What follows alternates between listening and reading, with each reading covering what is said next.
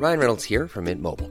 With the price of just about everything going up during inflation, we thought we'd bring our prices down.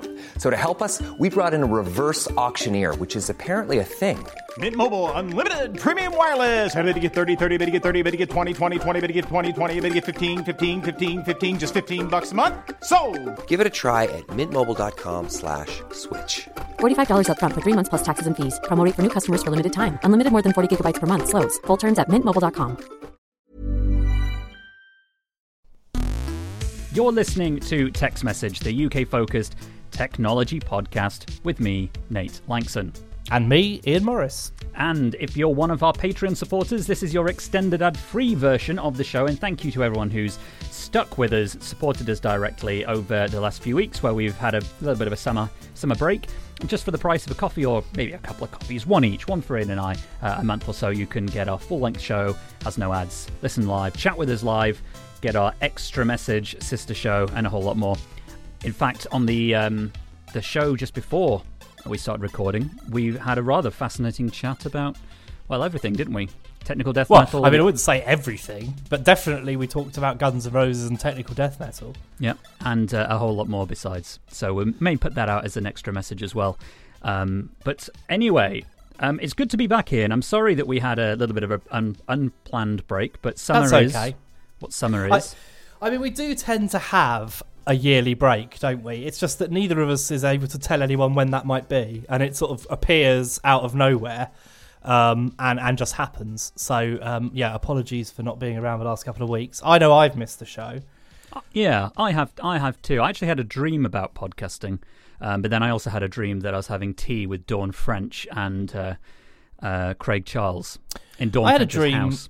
that everyone was trying to kill me, and that instead I had to kill them. Um, people would be like, there was there was a you know this huge number of people in this sort of it, what felt like a game almost, um, and they were all coming for me. Now I don't know if that's anything to do with the fact that I recently watched the very wonderful Squid Game on Netflix, um, a South Korean drama show that is beyond compare in my opinion, um, and that somehow managed to influence my dream state. But uh, uh, let's just say I'll I'll keep the solid recommendation for Squid Game if you haven't already seen it.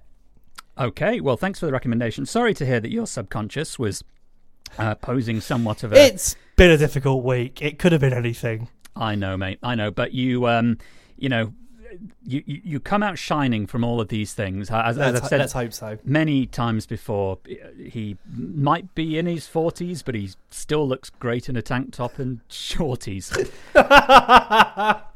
I mean, um, you've literally never said that, but I thank you for the words anyway.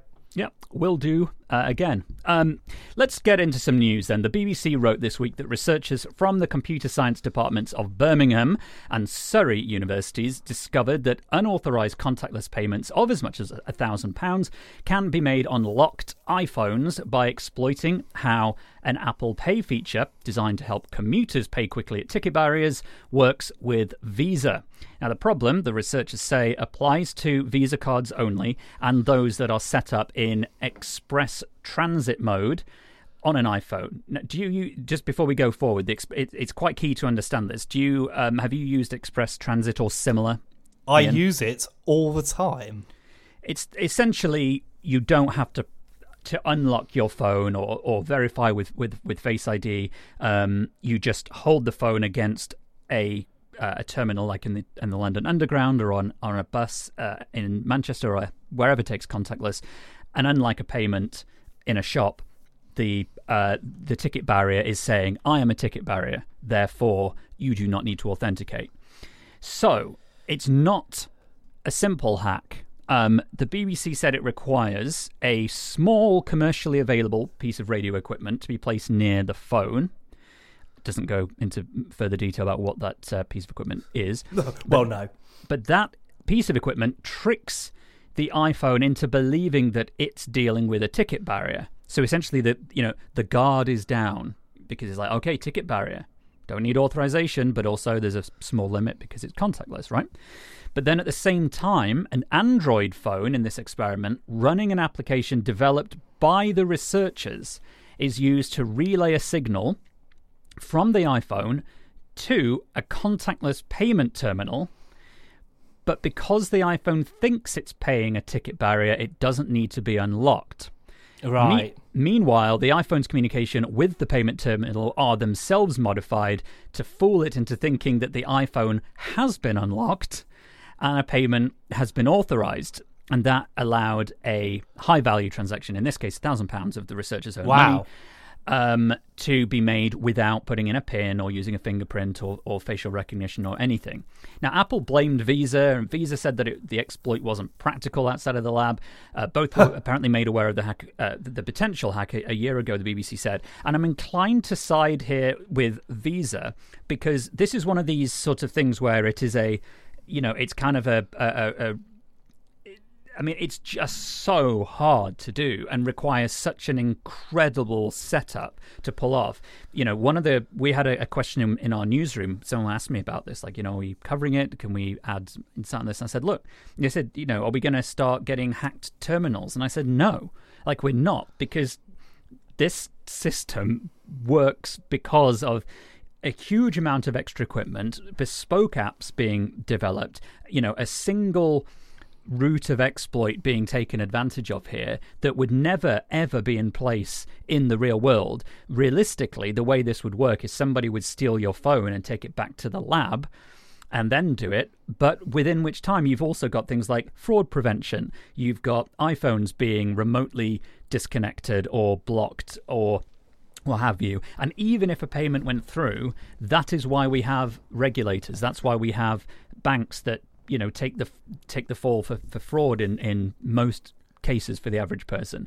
So the realistic threat of this is extremely minor, but nonetheless, it's pretty interesting that that it works, and it's particularly interesting that Apple and Visa knew it worked uh, a year ago and um, hasn't, at least that we know, been addressed. Well, I think that's a big problem. I mean, the idea that um, a, a, vulnerability like this can exist and not be patched seems odd to me. And I don't, and obviously I can't, I can't say who's to blame, but it does sound like the sort of thing that you could put preventions in place to protect somehow. I don't know. I mean, um, who knows how that system even works? But um, it does sound like the sort of thing where the the presumably the they need to do something about the the way that that transaction works um, in terms of communicating how how small it is in value.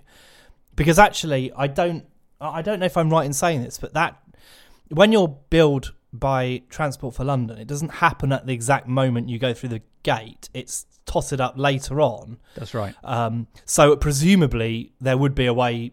Um, I, there must be a way for Apple to sort of manage that. But anyway, it, it's it's kind of irrelevant. I completely agree. You couldn't make this work outside the lab. It's the same as the card skimming thing. You know, it, it isn't actually that easy to do it in practice. Um, you'd need to have a merchant account and all this kind of other stuff um, in order for it to work. So I can sort of see the them kind of finding it not that practical.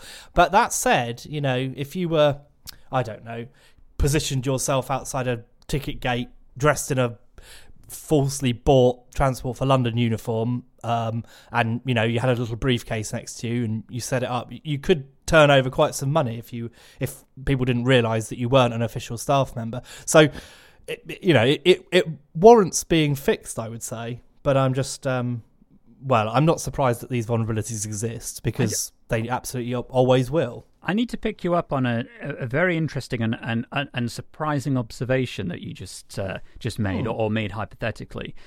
Um, what uh, Transport for London or, or tube operator that you have seen in like ever has had a briefcase? Well, I don't know. I mean, there must be another way of doing it. You, Because that I- is I a don't red. think- that's the alarm Well, I- bell.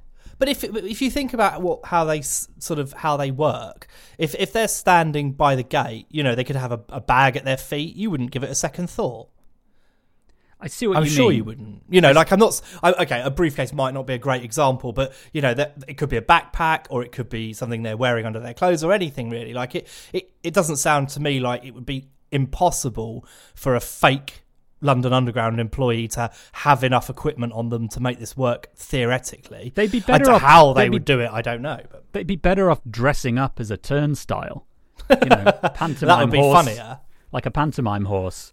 You know, Yes. um, and fool people that way. No, I don't know. I mean, one of the reasons why this intrigued me is because there is a lot of development in the UK going into contactless systems. Obviously, um, in a post-COVID, post-cash world, you know, contactless becomes key. And over the last few years, we've seen the growth of value that is permitted on an individual contactless transaction rise from, you know, what was it about twenty quid at one point, and it's now over a hundred pounds. We talked about Well, it. five. Didn't we say five quid the other week?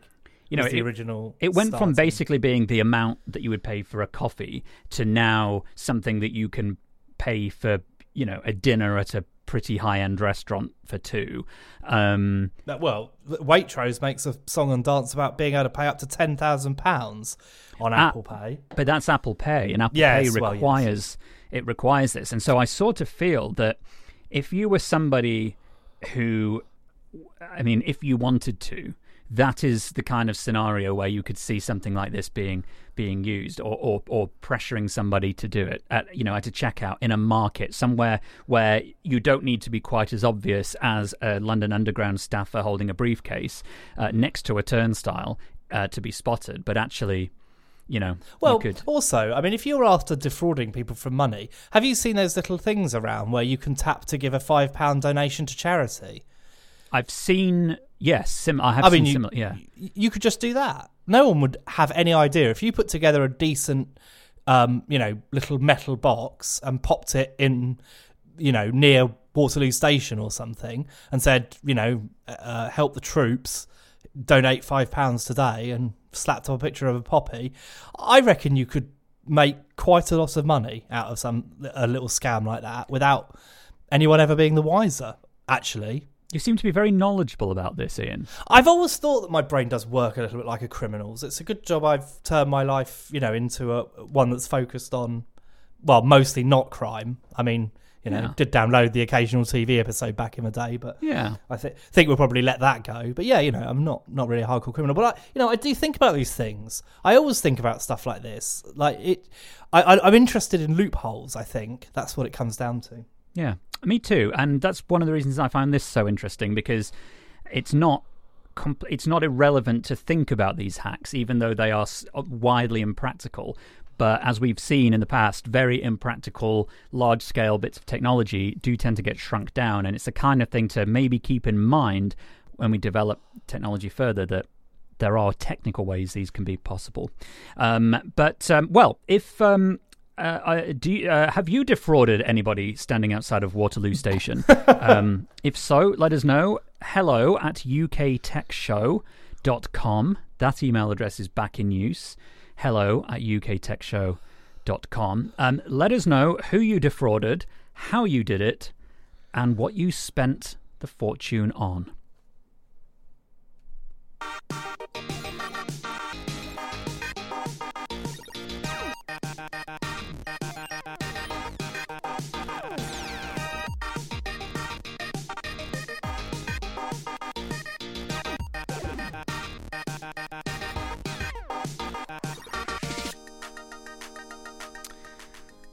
Well, I was going to make an off color joke about stealing money, but it doesn't really work with Ofcom because no, no one really accuses it of stealing money. No. But um, so Plus, that- it's best best as we don't get sued. I think. Absolutely, yeah. And um, Ofcom's not really done anything wrong uh, in this instance. Um, the Guardian wrote that said media regulator, Ofcom, has introduced a new service to make it easier for customers to switch broadband supplier to get a better deal. Yes, we're talking about broadband, ladies and gentlemen. It's time to pull out your shoehorns and wave them in the air like you just don't have an opinion We've On- hit the on the matter. We have, It's, yeah. bi- it's bingo. It is, yeah. And later on, I'm going to talk about a chamois leather because I learnt from my mum what one was this morning. Um, Yes, uh, the new process is called One Touch Switch, and it's hoped it'll encourage people to seek out better deals after research found that more than two fifths of people in the UK were put off switching broadband suppliers because it's just such an incredible pain in the arse. Now, we've talked about this before because people can already switch between providers that use OpenReach's broadband network. That includes BT, of course, but also Sky, TalkTalk, and plenty of others. Um, but that require and, and that process requires a customer only to contact their new supplier, and then that supplier takes care of the rest. However, as the Guardian continued to write, until now, customers hoping to change networks or technologies, such as what I did recently and moving from Virgin Media's network to uh, to GigaClear, had to deal with both the new and the old supplier simultaneously. And Ofcom's research found that a quarter of customers making such a switch faced attempts by their provider to stop them. This is very true in my experience, although I had to say it was a lot more, it was very fun for me. I do love, and I get a weird, like, sort of, I don't know, Schadenfreudery kind of pleasure out of knowing more than the customer service person. so when they, when Virgin told me that, you know, they absolutely guarantee they have the fastest speed broadband in the country, I said, well, let me correct you and tell you where you're wrong. That's such a weird claim to make. I can't remember the exact wording they made, but, but Yeah. essentially they're like, you know, of of of a non-fiber to the premises house, like yes, you probably do have the best download speed available to me, and certainly you, have. But I was like, that's not the point. The point is, I value upload. Your uploads are basically stuck in 2008, and they are terrible. They were, Um, they, were, they were they were not as bad for you as they are for me. No, but there was one of the points that I um I got them on, and they you know they they understood they were dealing with someone who cared more about broadband um, than probably most people, so they they let me leave. But it was kind of frustrating. Um, I imagine. I, I usually to- start those conversations with something along the lines of, I, "This is not a negotiation. Uh, please just end my contract and tell me what the date will be." Because I'm not having those conversations with them. Once I've decided to leave, it's not unless I am trying to renegotiate for a cheaper price. It's one of those things where I'm, I'm not going to have a conversation about it. I don't have time or the interest. You must have been a barrel of laughs being broken up with as a boyfriend in school. what you would just be like, "Oh, that's fine. Moving on." yeah. No, not necessarily, but you know, it's uh, I I view broadband. Well, I mean, having said that, I do take broadband very seriously. Um, fortunately, I feel like you break up with fewer people in your life on the whole. I mean, this might not be true of everyone. It's certainly true for me. I've probably broken up with more service providers than I have women. Um, I so, don't think I know, have. well, I mean, if you think about all the service providers, though, Nate, I mean, uh, well, who knows? Let's not get into how many girlfriends you've had in your life. It doesn't seem like a productive avenue for us. Well, particularly not since that both my mother and my wife listen to this show. Um, Yes, but they both know you. And they've already heard the story about that time you tried to buy your brother's girlfriend. in my defense, I tried to get him to agree to swap her for our garden slide. He didn't want the garden slide.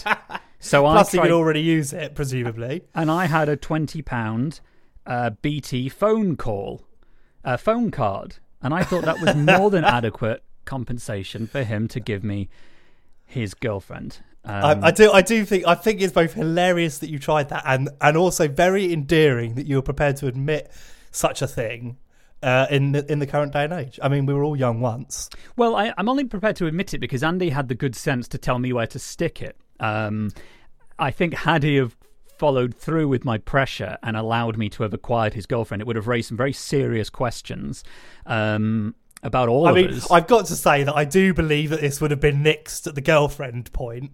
Like, I don't think she would have got along with it, no matter what you two muppets had agreed. Well, we'll never know, will we? We'll never. no, we will never know unless we could get in touch with her. If you're uh, that girlfriend, please email. Hello think at UK Tech, whatever the bloody email address is. yeah, we were about eight or nine years old at the time. Um, Yes. you know, should point out this. We're not going back to, um, you know, late teens. No, it wasn't last week. Um, uh, can you remember her name though? Oh, I you don't have to say it. I, re- but, I, re- I remember her older sister's name. well, that's something, I suppose. My mum is listening live, and she says her name was Libby, and I think she might, and I think she might be right, you know. Really? But I don't want to go any further than that because I No, would that's to fine. Identify. Plus, you know, goodness only knows who who listens to this out in the real world. She may be a listener. Well, I'm sure she probably has no idea this negotiation even took place. Anyway, let's move on. Yeah, well, let's just put it on record that I apologise for, you know, uh, of equating her value to that of a second-hand slide. or a twenty pound phone card. I apologize. Although this was the 90s and money, you know, it, slides cost more then. And Yeah, and twenty pounds would have been quite a lot if you were nine. yeah, and this was I'm assuming, Rotherham. and I'm assuming that this was a your, the phone card was not something you'd purchased with your own hard-earned money. I'm sure that was something your mother had given you to call in case of emergencies, Or she'd also given me a brother. and a slide. If memory serves, it was my gran that bought me the slide. bought, me the, bought me the slide. so it doesn't really matter. Same basic principle. None of it was yours anyway, really. Yeah. Well, it, it's my story, and I hold it close to my heart. It's great. Anyway, Just- carry on. what were we talking about? I don't even remember. Ofcom. So the plan on this one, uh, what, what, uh, the one touch switch process, as they call as they call it, it's going to work similar, uh, similarly to how it works if you're trying to pr- uh, switch uh, energy providers, which uh, many people at the moment will have had the misfortune to have to think about, um, where you go to your new provider and you say, "Hello, new provider," and they go, "Ian." Um, hi, this is new provider. I would like to give you money in exchange for one of your power services. What a coincidence! Because we'd love to have it. Excellent. And from there goes the process. They go off and figure out who you're currently with. They handle the switchover, and uh, you just get a letter, you know, with a sad face emoji on the front from your old supplier saying, "Sorry, you're leaving," and then you respond, "Sorry, you went out of business because of the price of gas or whatever, whatever." Um, and then the new provider just simply bills you and, and you and you go forwards. There's no negotiating with your old provider. They're not allowed to sort of come back to you and say, "Oh, we know you're leaving, but maybe you'd like to not leave." Can't do that. You're you're basically gone. So So it's That's the essentially way- the same as the mobile phones system. as it is now, yes. Again, never used to be the case, but yeah, you can do it Oh, by no. text on mobile phones now, and and now, or rather by April 2023, every provider in the UK of broadband has to offer this. So if you did what I did and you you decided you don't want to go, you don't want to be with Virgin Media anymore, you want to go with uh, GigaClear. You simply sign up to GigaClear and say I want to move to you, and they handle the disconnection for Virgin. I, I like the sound of that because it's a much it's a much less involved process. It's just two computers sort of duking it out, and I, I imagine that the computers don't argue about retaining your services. They're uh, I'm watching quite a lot of um, Star Trek: The Next Generation at the moment, so I just see this as data sort of telling the ship's computer something. You know that kind of lack of uh, you know empathy slash emotion.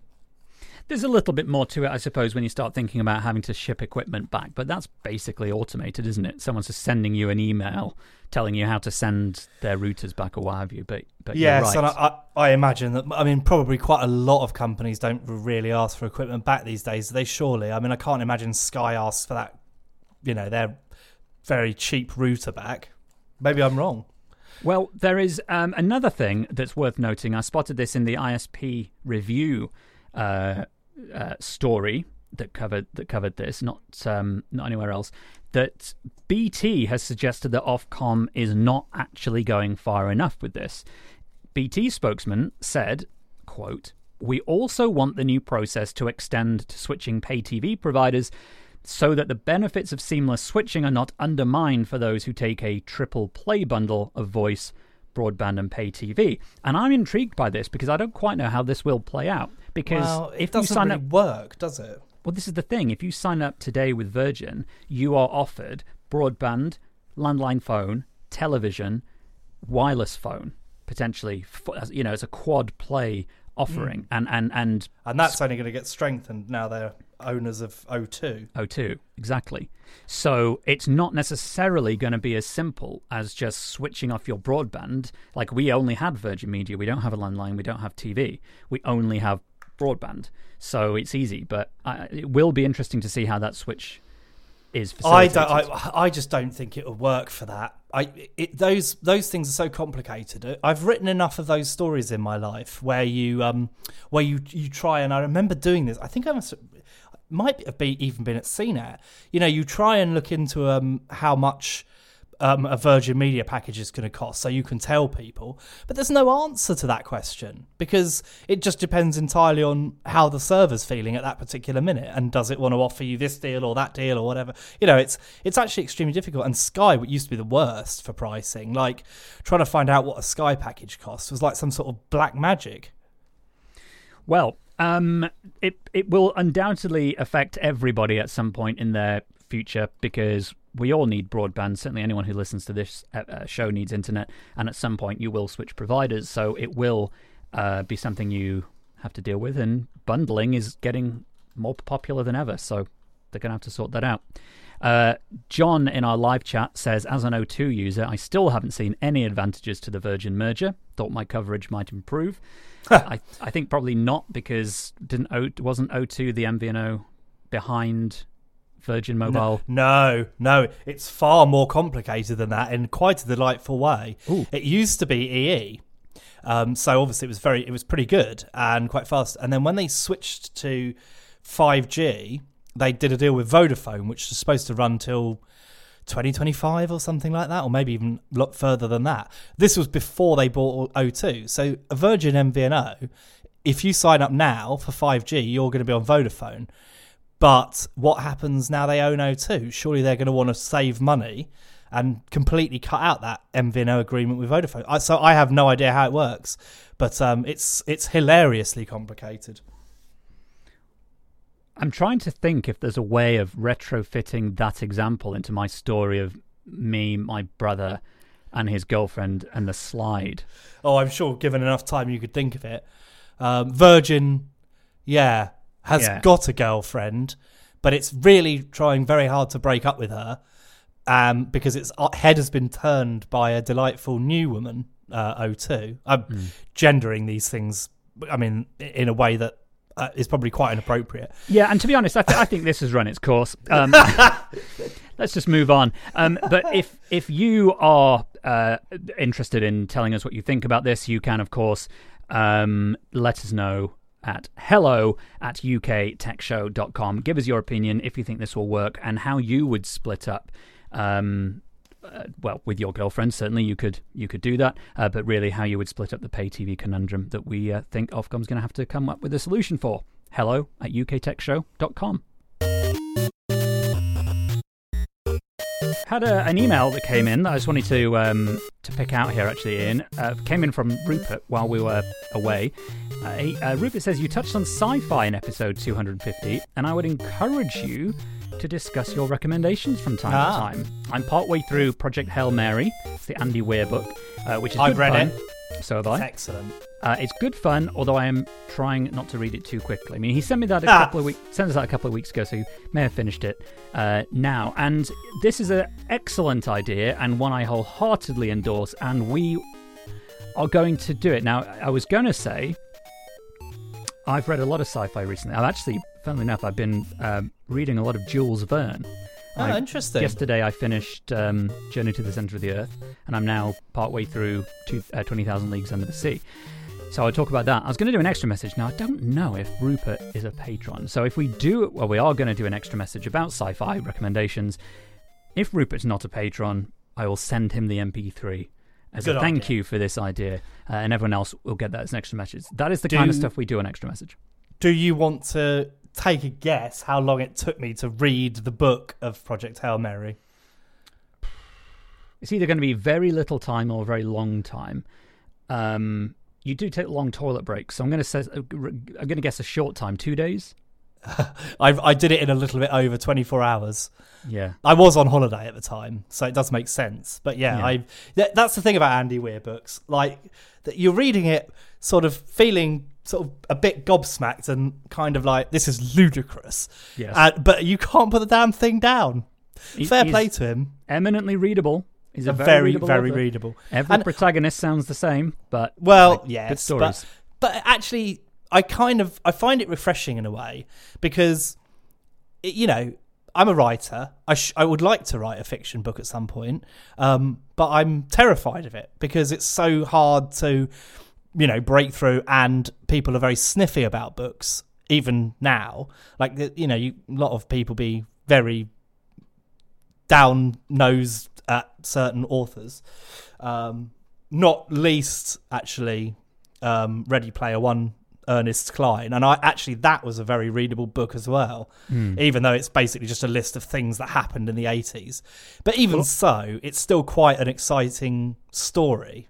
Well, I recently read um, Tom Merritt's latest Project Vera uh, on, on Yes. Audible, actually, and because uh, he is a pretty prolific writer of uh, science fiction novels, Yeah. and Well, and that's- in that vein, he's also a pretty prolific podcaster, um, and uh, he's here to tell us what's Oh. been happening in the wider world of tech this week. This week on Daily Tech News Show, the Oculus Go gets unlocked for hobbyists. We think we know why Netflix is getting into games now. Amazon announces a lot of ways to spy on yourself, but it's almost all processed on device now, so Amazon won't be spying on you too, always. Also, Nreal's idea to sell you smart glasses as a display alternative, and how the U.S. wants to crack down on SIM swapping. All that and much more at dailytechnewsshow.com. Not a great deal of crossover this week, uh, and actually, I'll I'll be on Da- Daily Tech News Show on Tuesday, coming. Uh, Excellent. Whatever date that is, the fifth of October, I think. Yes. Uh, thank you, Tom, um, and thank you, Ian, and thank you everyone who's listening live. We've had a good live audience this week, and thank you everyone for sticking with us. Um, I think that'll do it. Until unless there's anything you'd like to add, Ian. Um, no, I thought that was actually a pretty tight and comprehensive show. Yeah, I think so too. We didn't get to the chamois leather uh, Oh yeah, what, what's I- the um? What's the Oh, deal was- that? You're going to save it for another week? No, I was just on the phone to my mum and she mentioned a chamois leather. And I said, What the hell's a chamois leather I've never known? She told me what a chamois leather was and I went on my way. I said, Wait. Is it a bit like having a toffee shop or, or a shoehorn? And then I said, Ah, shoehorns, I should mention this on the podcast. So I just did. Um, you've never you've never owned a car though, have you? So a chamois leather would n- never have been something in your in your wheelhouse. Fun, no, but I've driven in cars and um, I've uh, I've used one without realizing that that's. Yes, that's- well, they, that's- they're quite common for demisting windows. apparently so. um, But also, um, well, no, I was, was going to say that the the chamois has been completely replaced uh, by microfiber cloths these days. Oh. So know, you're saying there's a tech angle to this? Well, I mean, I don't know if you could describe microfiber cloths as tech, but you know, yeah, it used to be that everyone would be shammying their car, but uh, now, no, it's um, it's all microfiber stuff. Fascinating. Goodbye, everybody. oh, okay, the the fade in's coming a little late. Now we'll say goodbye. Bye. Bye.